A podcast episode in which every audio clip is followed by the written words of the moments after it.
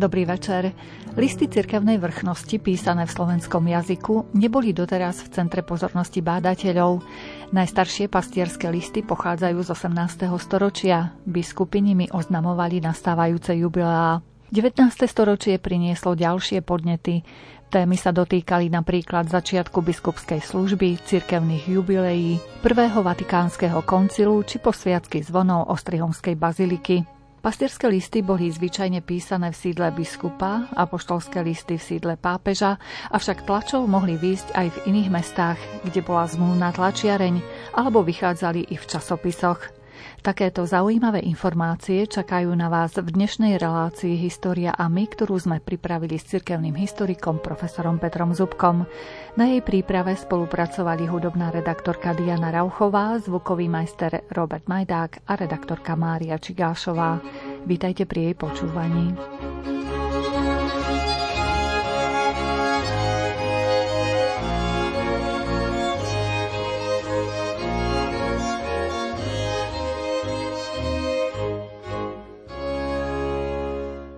Dnešnej dobe považujeme za samozrejme, že naši katolíckí biskupy sa nám prehovárajú niekoľkokrát ročne prostredníctvom pastierských listov. Poznáme ich ako napísaný prejav, ktorý kňazi čítajú zvyčajne na miesto kázne a ono by sa mohlo zdať, že tento spôsob komunikácie medzi biskupmi a lajkmi vlastne, že je nový, že nie je taký starý, že nie je dávny. Ale opak je pravdou. Pastierské listy sa píšu už niekoľko storočí. Problém je ale v tom, že nepíšu sa vždy v národnom jazyku alebo nepísali sa v národných jazykoch, ale práve že tie najstaršie a najrozšírenejšie v 18. a v 19. storočí, dokonca aj 20. mnohé, boli písané po latinsky, pretože boli adresované len kňazom. No a kňazi ich samozrejme potom duchovne spracovali a určite z nich mnohé myšlienky potom posúvali veriacim. Ale keď rozprávame o tých pastierských listoch v národných jazykoch, tak si treba uvedomiť, že naša krajina kedysi za monarchie nebola e, jednojazyková, ale bola multilingválna. Rozprávalo sa tu mnohými rečami. Slovensky, maďarsky, nemecky a v niektorých tých okrajových alebo menšinových oblastiach ešte aj po polsky, po rusínsky, po chorvátsky a určite by sme našli česky a určite by sme našli ešte aj nejaké menšie jazyky, ktorými rozprávali katolíci. Samozrejme, potom tu máme aj tých, ktorí neboli katolíkmi a mali zase svoje reči, ako napríklad boli e, Židia, ktorí mali tiež svoje jazyky a nárečia. Takže tá krajina bola skutočne bohatá, pestrá a ono je zaujímavé to, že tí ľudia si vždy rozumeli medzi sebou. Ako to vyplýva aj z mnohých kanonických vizitácií, e, boli vedľa seba dediny, ktoré boli e, dominantne napríklad slovenské a, susedná dedina bola maďarská a vizitátor poznamenáva, že ale ľudia si navzájom rozumejú. Treba potom rozumieť asi to, že komunikovali tak, že ten, kto rozprával slovensky, rozprával slovensky, ten, kto maďarsky, maďarsky a tí ľudia si rozumeli. V podstate dnes si to vieme veľmi ľahko predstaviť v našom prostredí tak, že keď sa rozpráva Slovak s Čechom. Slovak rozpráva slovensky, Čech česky a rozumejú si. Možno až na zo pár detajlov, hej, v dnešnej dobe to už pôsobí tak trošku možno aj komicky, hlavne u tej mladšej generácie, ale to je aj to obohatenie, e, ktoré vždy je v krajine, ktorá má pestré obyvateľstvo. No a teraz, keď sa vrátime k pastierským listom, pretože chceli by sme porozprávať o pastierských listoch, ktoré boli písané v slovenskom jazyku v 19. storočí, tak e, treba povedať, že doteraz ich nikto neskúmal. Táto oblasť pre nás bola takmer neznáma. E, v historických dokumentoch sa síce citovalo niekoľko pastierských listoch, tých najvýznamnejších alebo najdôležitejších, ale dôležitých v tom zmysle, že sa týkali dôležitých udalostí alebo výročí. A ostatné boli, neboli, to je taká otázka. Autorom tých pastierských listov je samozrejme vždy nejaký biskup. Ono dokonca môžeme krásne sledovať to, že v tých starších fázach, v 18. storočí a do istej chvíle aj v 19. storočí, autorom pastierského listu je diecezný biskup. To znamená, vlastný pastier diecezy sa chce prehovoriť svojim veriacim. Teraz si zvážme to. Chce sa prehovoriť priamo veriacim, nie kňazom, ale jednoduchým lajkom. Tak je logické, že sa im prehovorí to rečou, ktorú oni rozumejú. A tu prichádzame k zaujímavej uhorskej praxi. Keď biskup vydával pastierský list v národnom jazyku, tak vždy vznikli mutácie vo všetkých jazykoch, ktoré boli používané v tej diecéze. Ak použijeme ako príklad našu košickú arcidiecezu, alebo vtedy diecézu, tak e, košickí biskupy, keď vydávali list v národnom jazyku, tak vždy existovala mutácia nielen slovenská, ale popri tom aj maďarská a nemecká. Tieto mutácie boli v podstate rovnaké.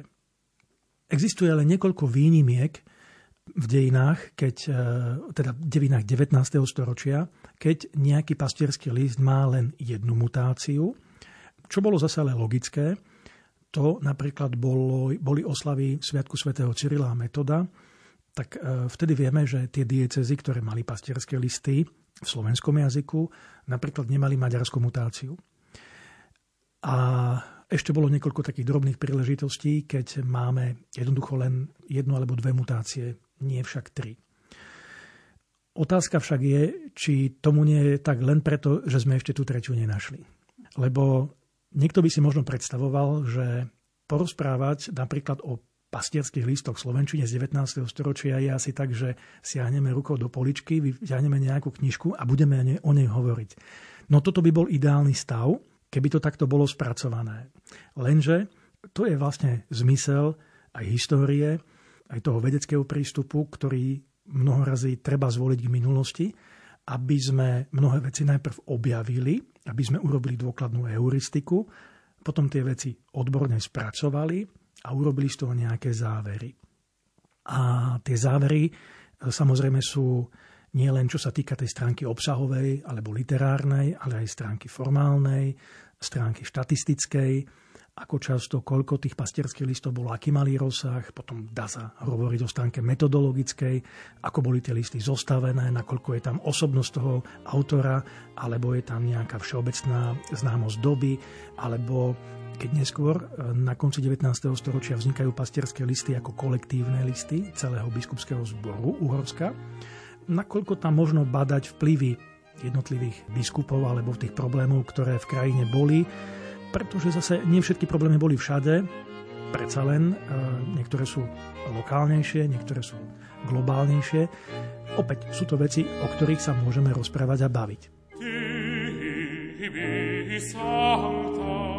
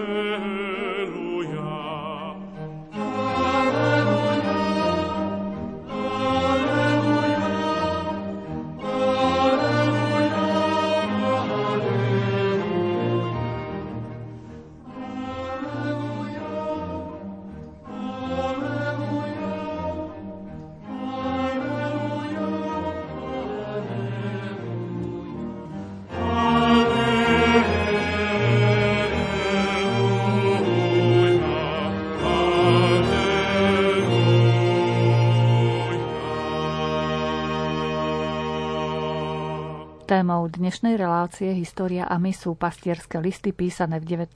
storočí v Slovenčine.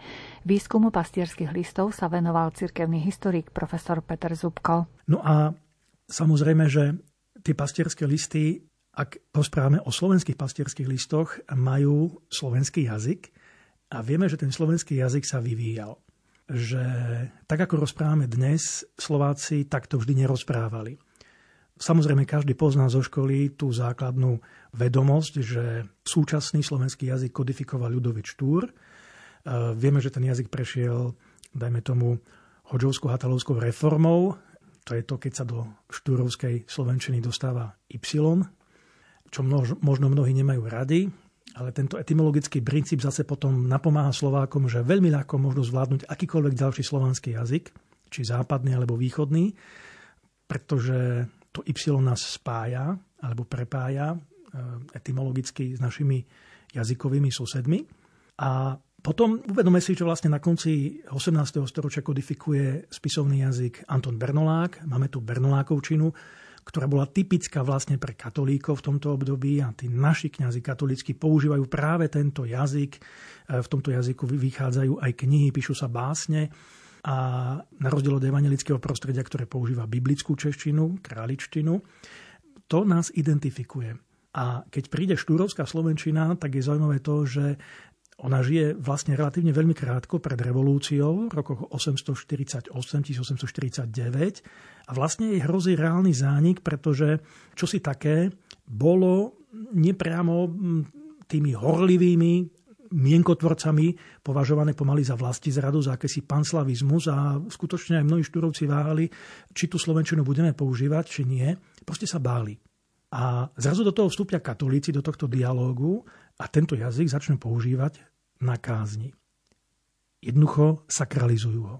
Zrazu sa štúrová Slovenčina dostáva do katolických kostolov, povedzme, že čosi neslychané, pretože štúr bol evanielik, a predsa ten prvý kňaz, vďaka ktorému môžeme vďačiť, že tá Slovenčina prežila, je Andrej Radlinský, pretože on začína v roku 1848-49 e, vydávať poklady kazateľského rečníctva a to je zbierka kázní v modernej Slovenčine.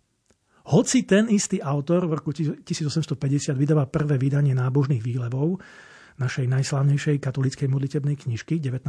storočia, ktorá ale nie je v tejto slovenčine. Až druhé vydanie, rok či dva na to, vychádza v tejto modernej slovenčine.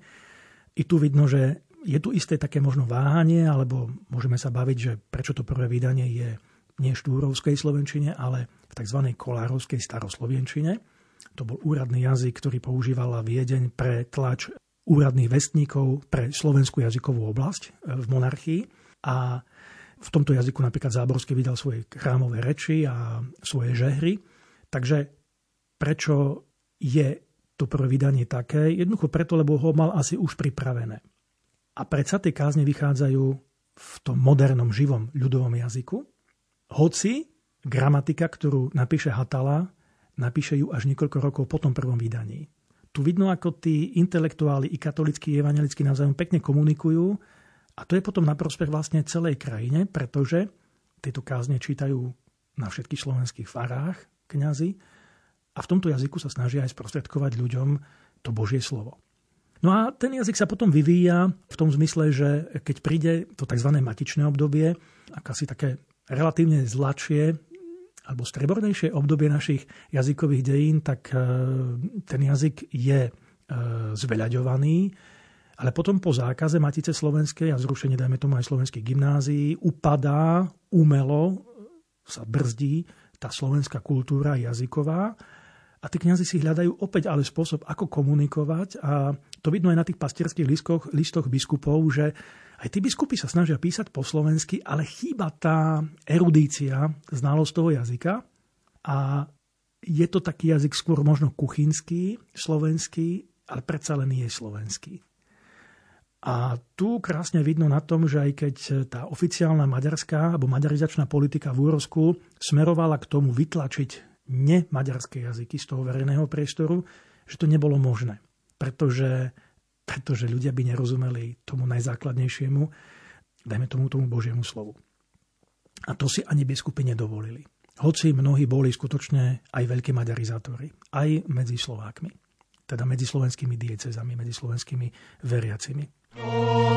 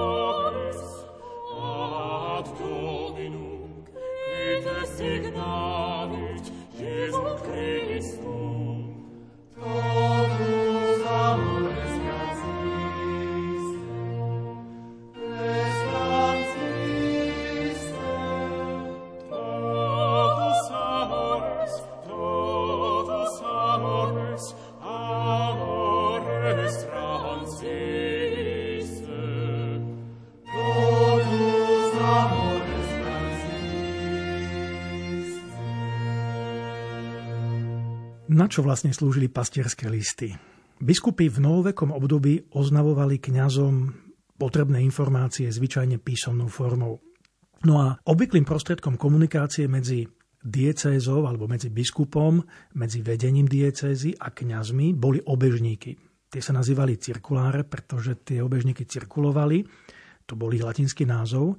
A e, ono bol taký zvyk, alebo respektíve predpis, že vlastne keď prišiel obežník do dekanátu, dekanovi, tak dekan mal zabezpečiť, že každý kňaz si mal odpísať tie dôležité informácie z toho obežníka.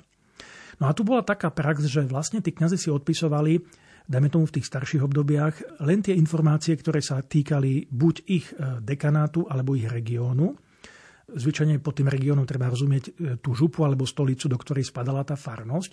V cirkevnej organizácii sa to volalo archidiakonát Čiže na východe Zemplínčania si odpisovali informácie týkajúce sa Zemplína, Šarišania, Šariša, Abovčania, Abova.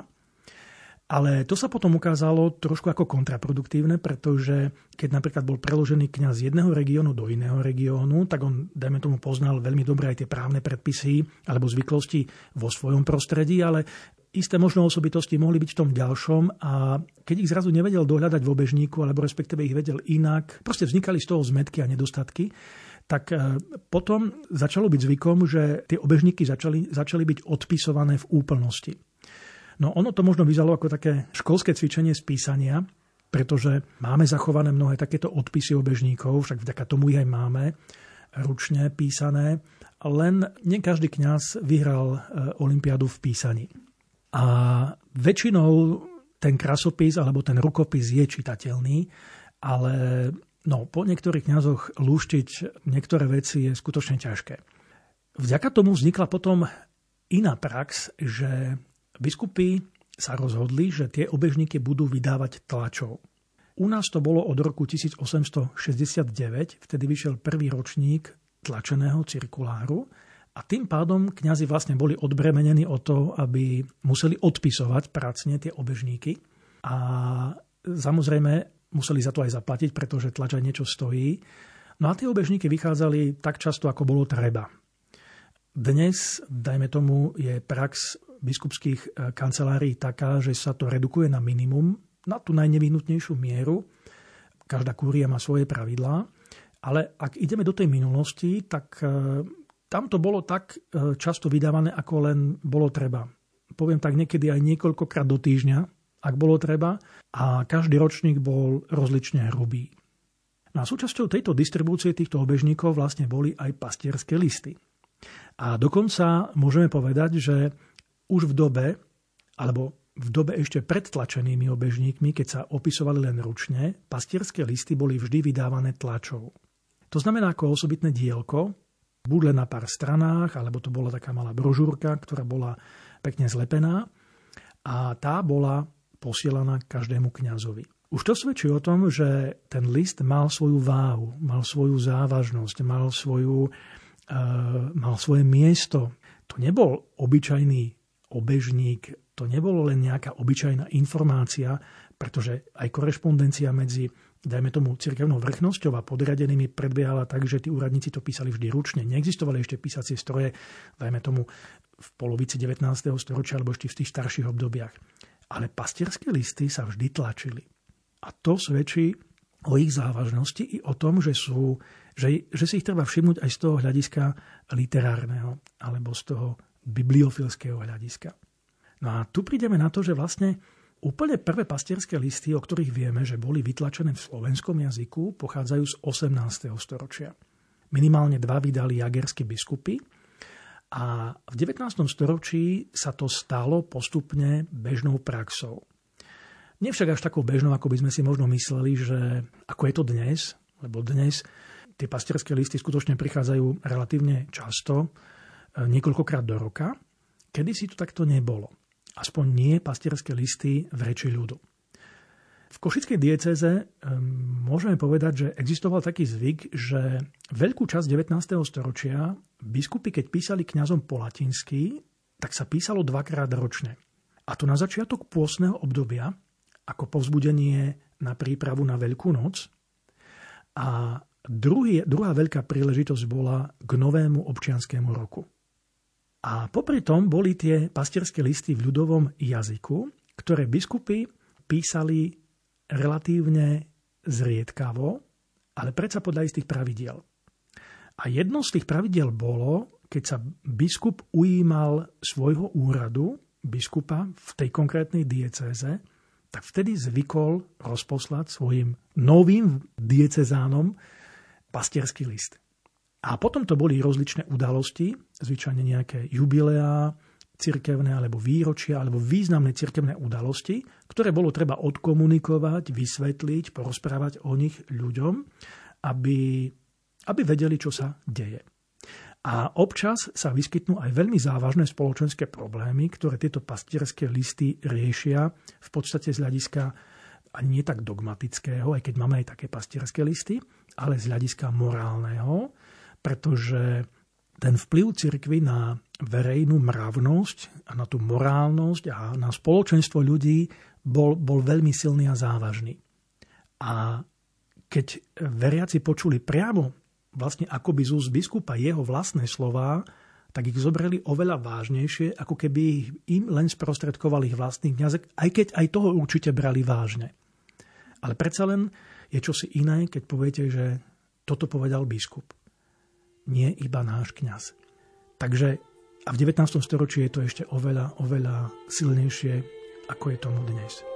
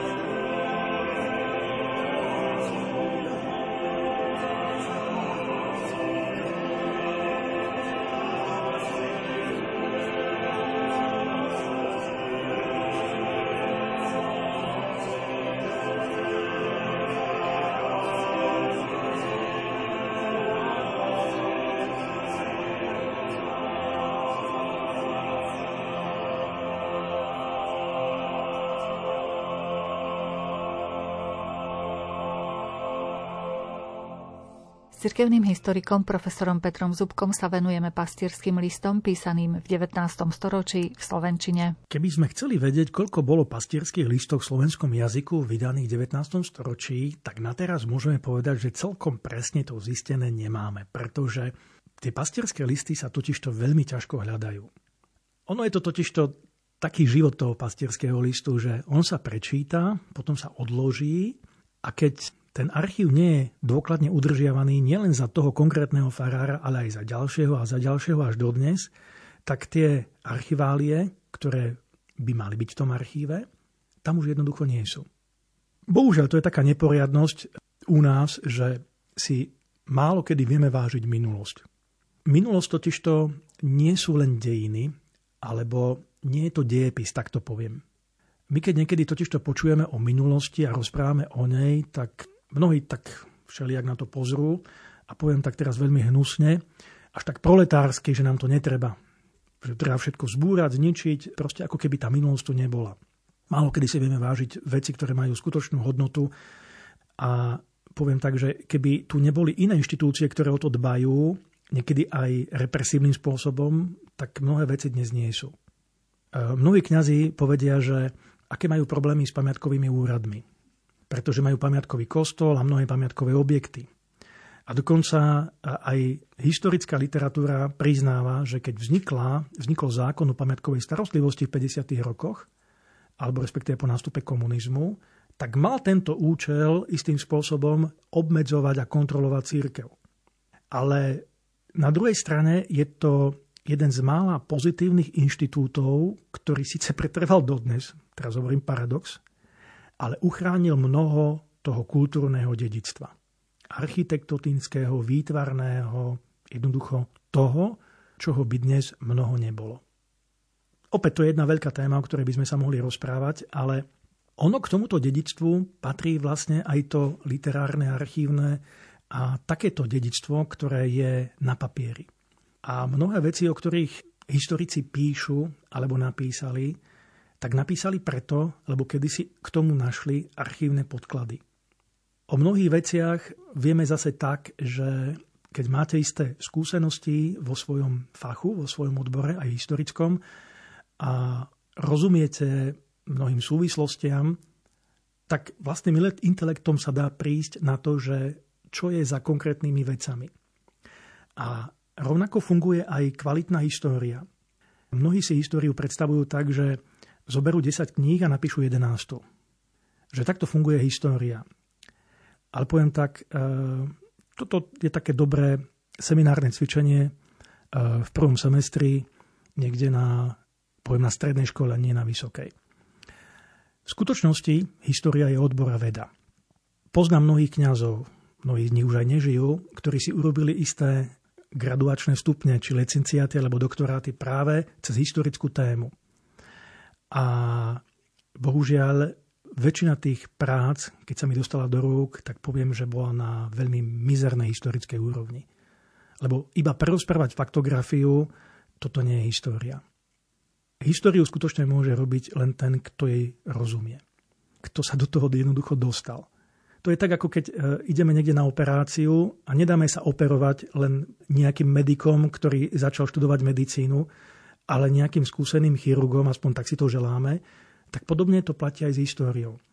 Mnoho razy, keď sa dotkne nejakých historických vecí niekto, kto ich nevie robiť, tak urobí viac škody ako užitku. Aj keď samozrejme treba oceniť to, že máme aj mnohých nadšencov a vďaka ním sa aj mnohé veci udržiavajú a zachovávajú, hlavne v tom lokálnom prostredí. Ale mnohé veľké príbehy dokážu vydolovať len tí, ktorí tým rozumejú. A poviem tak, že aj napríklad v týchto pastierských listoch, keď by sme si mohli povedať, že to je taký suchý korpus nejakých dokumentov, ktoré už súčasníkovi teoreticky nič nemusia povedať, je za nimi obrovský príbeh. A dokonca môžem povedať, že vlastne príbeh nás, Slovákov, pretože tu vychádzajme z inej skutočnosti. Keď sa rozpadla monarchia, vzniklo Československo, tak vieme, že tá najreligióznejšia časť Československej republiky bolo práve Slovensko. V Čechách dochádzalo k odpadu od katolíckej cirkvi. A boli tam problémy. A vlastne tieto udalosti viedli k tomu, že aj dnes vlastne ten rozdiel napríklad medzi českými krajinami a Slovenskom je, čo sa týka religiozity, úplne veľmi, domin- veľmi dominantný, veľmi krásny, veľmi silný. To sa dá porovnávať. A pritom sme boli jeden štát, jedna republika. Ako je to možné? A ono to vyplýva vlastne z tej minulosti. Čo sa dialo v týchto krajinách predtým? Ako to, že uh, i oni mali biskupov, i my sme mali biskupov. I oni mali, ja neviem, problémy s germanizáciou, my sme mali problémy s maďarizáciou. I oni mali, ja neviem, nejaké si plusy a minusy, rovnako aj u nás. A predsa ten výsledok je úplne opačný. A teraz práve tie pastierské listy, alebo aj tie pastierské listy sú pre nás odpovedou na to, ako vlastne bola formovaná duša toho jednoduchého človeka. Toho najposlednejšieho vlastne v tej hierarchii spoločnosti, ale pritom toho najdôležitejšieho, pretože išlo o úplne tú základnú sociálnu sféru tých ľudí, ktorí povedzme nemali možnosť ani študovať, možno neboli ani intelektuálne zdatní, ale zase pracovali na poliach, formovali rodiny. Z všetkých týchto rodín vzýšlo veľmi veľké množstvo intelektuálov v rozličných oblastiach spoločenského života v krajine. Mnohí z nich boli zase robotníkmi v tých priemyselných e, oblastiach. A práve na týchto jednoduchých ľuďoch, na týchto mamách a otcoch stála viera našich pradedov, prababiek a ich dedov a ich babiek. A to je to zaujímavé hľadať za tým, alebo vidieť za tým práve toto. Nie je to len dokument ako taký, ale je za tým veľmi silný príbeh.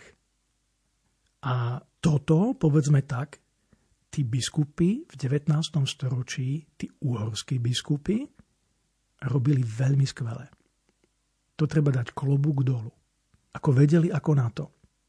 Samozrejme, že môžeme sa baviť o kadejakých ďalších trendoch, myšlienkach alebo pozadiach niektorých pastierských listov. Každý má svoj príbeh totiž. Ale predsa len ten spôsob podania je niečo, čo nám môže dokázať pochopiť dušu toho veriaceho kresťana, katolíka v 19. storočí. A mnohé tie témy, alebo spôsob komunikovania týchto tém je príkladom dodnes. A v tom je vlastne história učiteľkov života. Že mnoho sa dá inšpirovať minulosťou v tom zmysle, že tie mnohé veci, aby boli prijaté, treba nejakým spôsobom predstaviť a to, ako sa to robilo, to sa dá naučiť. Samozrejme, dá sa naučiť to pozitívne a dá sa tým pádom aj vyvarovať aj tomu negatívnemu. Je pravda, že každá doba je iná, ale predsa len, keď už máme niečo odžité, keď už máme za sebou niekoľko tisíc ročí dejín, tak sa z nich môžeme poučiť, najmä keď sú to naše vlastné dejiny.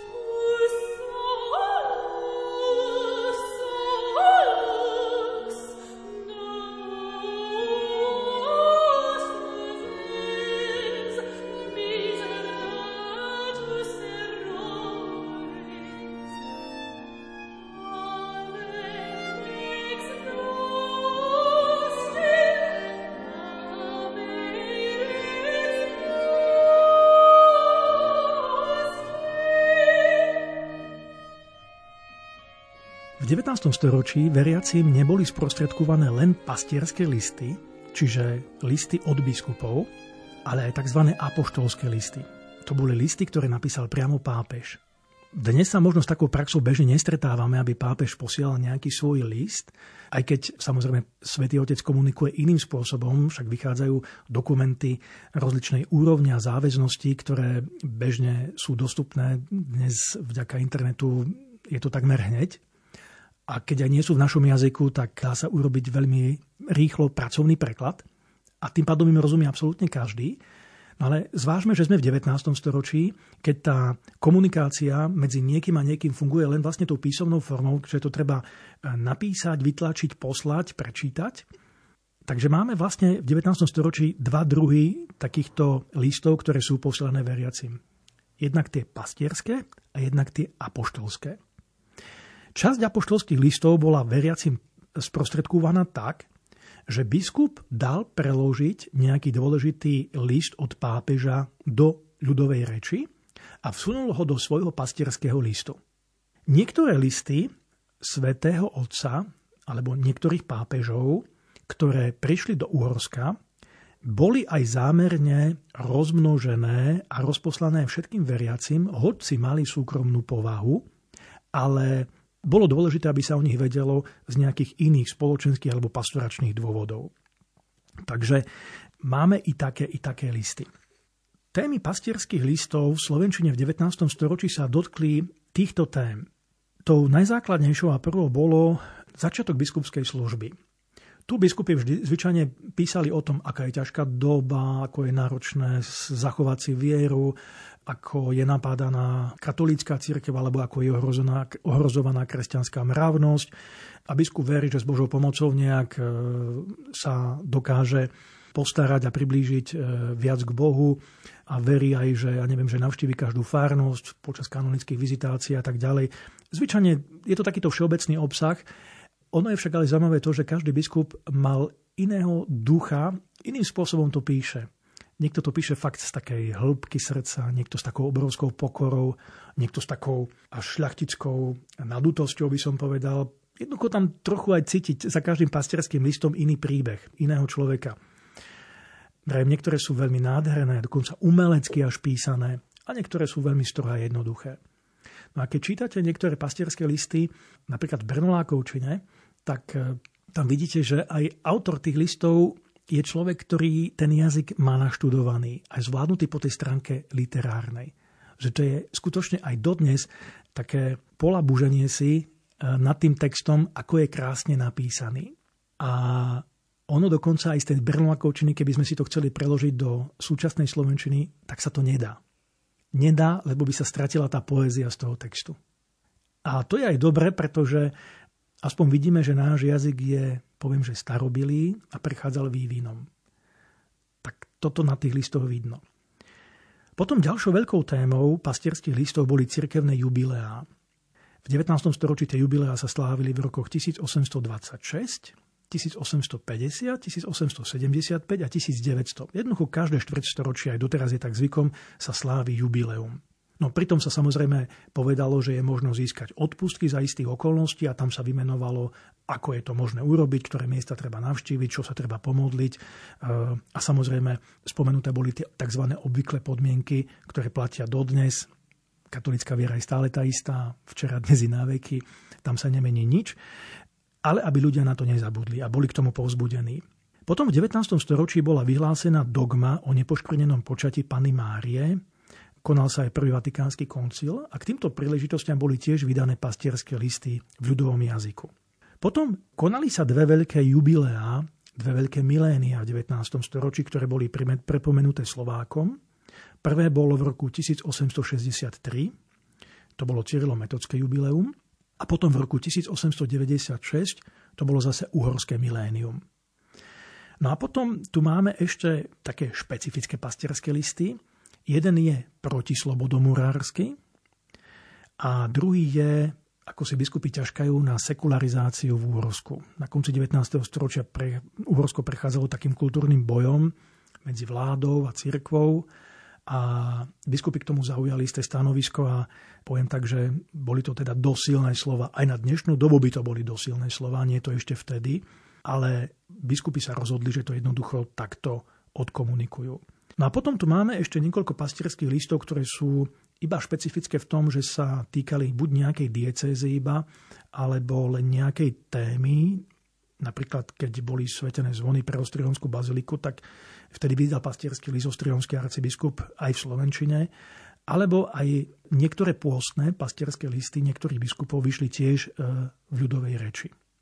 No a zaujímavou praxou bolo aj to, že napríklad niektoré pastierské listy boli síce vydané napríklad len po latinsky pre kňazov, ale my sme mali takých niektorých geniálnych kňazov, že oni zvážili, že ten list e, by nemal byť ponechaný len pre kňazov, že by ho bolo dobre preložiť do slovenčiny a oboznámiť s ním všetkých Slovákov. No a tým kňazom, ktorý toto dokázal urobiť, pretože vydával cirkevné časopisy, bol Andrej Radlinský. Už spomenutý Andrej Radlinský. On bol redaktorom časopisu Cyrila Metod, z ktorého potom sa vyvinuli katolické noviny. A on pre tieto časopisy prekladal mnohé pastierské listy. Dokonca vieme, že stál za slovenskými mutáciami niektorých pastierských listov, ktoré vydali ostrihomskí arcibiskupy. A tento človek mal jednoducho veľmi skvelú slovenčinu a aj tie jeho listy a preklady pastierských listov do slovenčiny sú na požadovanej úrovni. Aj dnes by obstáli. Tu ale vidíme jednu prax, že, na ktorej stojíme asi dodnes, že mnohé veci stoja na jednotlivcoch. Alebo práve na horlivosti a ochote nejakých ľudí. Niekedy to nie je záujem inštitúcie alebo spoločnosti, je to len také načenie niekoho jedného, nejakého jednotlivca, ale vďaka tomu vznikajú veľké veci.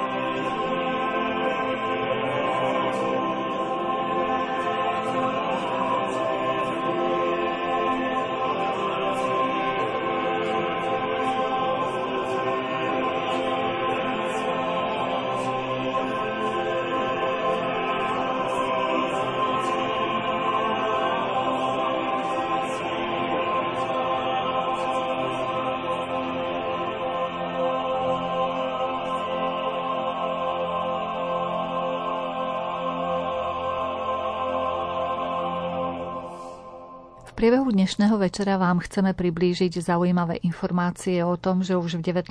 storočí písali biskupy svoje pastierské listy v národnom jazyku, teda aj v slovenčine. Zaujímavé informácie o tejto téme nám ponúka cirkevný historik profesor Peter Zubko. Mne sa podarilo vyhľadať 34 pastierských listov v slovenskom jazyku, hoci viem, že ich existuje oveľa viac. Ale aj s týmto bol nadvýkon a Chronologicky by sme si mohli povedať o tom, o čom tie pastierské listy boli a kto ich vydal. Najstarší pastierský list, taký sa mi podarilo dohľadať z roku 1806, vydal ho prvý košický biskup Andrej Sabo a bol to jeho pozdrav. Ten list je v Bernolákovčine v takej krásnej, nádhernej. V roku 1824 vydal Pius VII apoštolský list, ktorý sprostredkovali biskupy kňazom a ten bol proti slobodomurárom. V roku 1826 vydal košický biskup Štefan Čech pastierský list ku svetému roku 1826, v ktorom bol zverejnený aj apoštolský list pápeža Leva XIII, ako je možné získať v tom roku odpustky. Ďalší pastierský list z roku 1850 vydal ostriomský arcibiskup Jan Citovský a to bol jeho pozdrav, keď bol intronizovaný. V tom istom roku ten istý arcibiskup vydal pastierský list ku svetému roku 1850 a presne takmer doslovné znenie prebral vtedajší košický kapitulný vikár Jan König a v tomto liste obaja potom citovali zase apoštolský list vtedajšieho pápeža Pia IX, ako je možné získať odpustky. Ďalší pastierský list z roku 1850 vydal košický biskup Jozef Kunst, keď nastupoval na svoj úrad. Ďalší je z roku 1851. Je to apoštolský list Pia 9. a išlo o udelenie odpustkov k jubilejnému roku. V roku 1854 vydal pastierský list Štefan Mojzes a to bol taký pastierský list, ktorým podporoval pápeža pred vyhlásením dogmy o nepoškvrnenom počati Pany Márie. No a tá dogma potom v tom istom roku, na 8. decembra bola aj vyhlásená, 1854. Na vtedy Pius IX vydal apoštolský list, v ktorom túto dogmu predstavil celému svetu. V roku 1855 Pius IX poslal apoštolský list klerikom Pešťanskej univerzity a ten bol taký pozbudzujúci, že vlastne e, bol rozšírený pre celé Uhorsko, aj pre Slovákov. V tom istom roku 1855 Pius IX vydal ďalší pastierský list ako poďakovanie za vernosť celej cirkvi pri vyhlásení dogmy o nepoškodenom počati Pany Márie. V 1855 roku znovu ostriomský arcibiskup Jan Citovský svetil zvony v ostriomskej bazilike a jeho reč bola vydaná ako pastierský list aj v Slovenčine a rozšírená po celej ostriomskej arcidieceze. V roku 1859 nastúpil v Nitre na biskupský stolec biskup Augustín Roškováni a aj jeho pastierský list, alebo jeho prvý prejav, bol rozšírený ako pastierský list aj v slovenskom jazyku. V roku 1860 Pius IX vydal apoštolský list, ktorom opisoval situáciu v pápežskom štáte a potreboval sa zdieľať so všetkými veriacimi, takže vznikla aj slovenská mutácia. V tom istom roku 1860 Jan Citovský, ostrejomský arcibiskup, mal pastierský list o zavedení ľudových jazykov do úradného styku. Tu je taká zaujímavá vec, že tento pastierský list e, pôvodne nemal slovenskú mutáciu, mal iba latinskú, ale Andrej Radlinský ju preložil do slovenčiny. A aj keď dominantne ona bola viazaná na maďarský jazyk, tak Andrej Radlínsky krásne napísal, že ale per analogiam, keďže tu žije aj veľa Slovákov, sa to týka aj nás Slovákov. Takže trošku možno využil, zneužil tú situáciu, ale tu vidno, ako niekedy sa tie práva Slovákov ťažko presadzovali, respektíve bolo treba na to fakt šikovných ľudí, aby, aby sa tam jednoducho dostali aj tí Slováci. Potom v roku 1861 Spisky biskup Ladislav Zábojský napísal krásny pôstny list a ten vyšiel aj v Slovenčine. V 1862. ďakovský biskup Juraj Jozef Štrozmajer napísal vlastne prvý pastierský list k tisícrečnému jubileu svätého Cyrila a Metoda. Štrozmajer bol biskupom na Balkáne, v južnej časti Uhorska, a, alebo monarchie. A keďže Cyril a Metod mali svoje renome aj u nás, tak tento list bol Andrejom Radlinským preložený do Slovenčiny a rozšírený aj medzi Slovákmi. Nie ako klasický pastierský list, ktorý by sa čítal z kazateľnice, ale bol e, vydaný v novinách v Cyrilovi a Metodovi a takto sa dostal ku Slovákom. V 1863 roku, keď už prišlo to jubileum svätého Cyrila a Metoda, tak pastierské listy vydali dvaja biskupy, Štefan Mojzes v Bansko-Bystrickej diecéze a Ladislav Zábojský v Spiskej diecéze. Každý je iný a to sú dva pastierské listy, z ktorých sa často cituje aj v mnohých historických prácach. No a v roku 1863 Pius IX vydal apoštolský list, e, to bol taký pozdrav, ktorým odobril spolok svätého Ladislava. No a tu už prichádzame k tomu, že ten spolok svätého Ladislava mal takú trošku maďarizačnú úlohu medzi veriacimi a týchto apoštolských alebo pastierských listoch viažúcich sa na spolok svätého Ladislava potom bolo ešte niekoľko. V 1864 roku nitrianský biskup Augustín Roškováni vydal krásny list, ktorým vyzýval na pokánie. V 1865 Štefan Mojzes vydal pastierský list, v ktorom oznámil svojej diecéze, že Sviatok svätého Cyrila Metoda sa začne sláviť 5. júla. Vlastne dovtedy ten dátum nebol na 5. júl stanovený, on bol v iné dni roka. Sviatok svätého Cyrila vlastne sa pripomínal 14. marca, hoci dnes je to 14. február, ale od tohoto roku 1865 sa prvýkrát slávil 5. júla. A to je vlastne zvyk, ktorý máme u nás doteraz. V 1865. vydal viedenský arcibiskup Jozef Otmar Rauscher veľmi zaujímavý pastierský list o štáte bez Boha. O sekularizácii, ktorá prebrala v rakúskej časti monarchie. A keďže to bol taký závažný obsah, že sa dotýkal vlastne aj našej časti, východnej časti podunajskej monarchie, tak bol preložený aj do Slovenčiny. Opäť Andrejom Radlinským. V 1868 roku nastúpil v Košiciach na biskupský trón Jan Perger, napísal pastierský list aj po slovensky. V tom istom roku bol zvolaný prvý vatikánsky koncil a pápež Pius IX napísal apoštolský list, ktorým oznavoval zvolanie prvého vatikánskeho koncilu. V 1869 roku uspomenutý Jan Perger, košický biskup, napísal pastierský list o význame a poslaní koncilu. Tým pádom ľudia vedeli, čo sa robí autenticky a na čo koncil slúži. Pretože vlastne pred rokom 1869 ten posledný koncil bol tridenský a ten skončil v roku 1563, takže to už si nikto ani nepamätal však. V 1875 roku uh, vydal Jan Perger ďalší pastierský list, v ktorom je aj apoštolský list pápeža Pia IX a ten sa vzťahuje na svetý rok 1875 a na získanie a na možnosť získania pápežských alebo teda plnomocných odpustkov.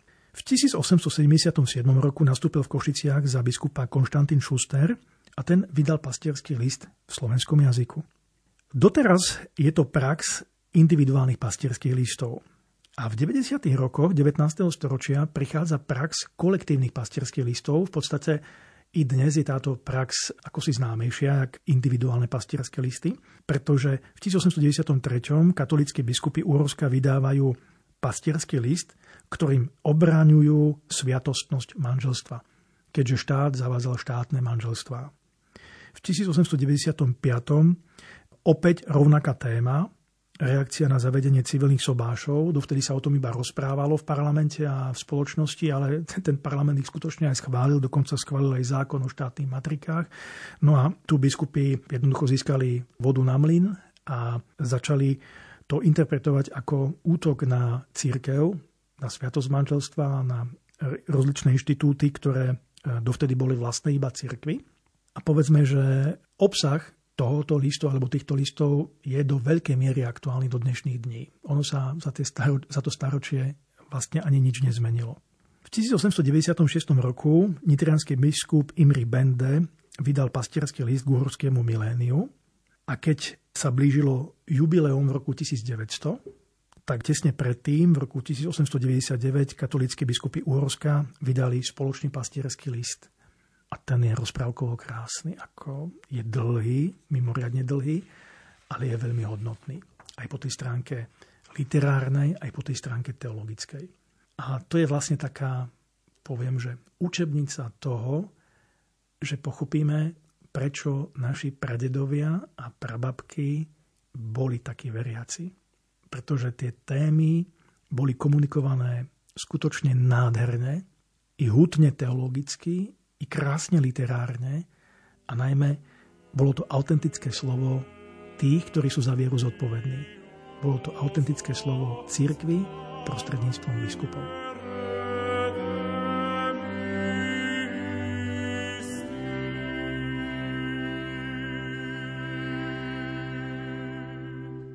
Vypočuli ste si prvú časť relácie, v ktorej sme sa venovali pastierským listom z 19. storočia, ktoré boli písané v Slovenčine. Druhú časť si môžete vypočuť 9. júna o 20. hodine. Pod prípravou relácie sú podpísaní Robert Majdák, Diana Rauchová a redaktorka Mária Čigášová. Ďakujeme vám za pozornosť a želáme vám pekný večer.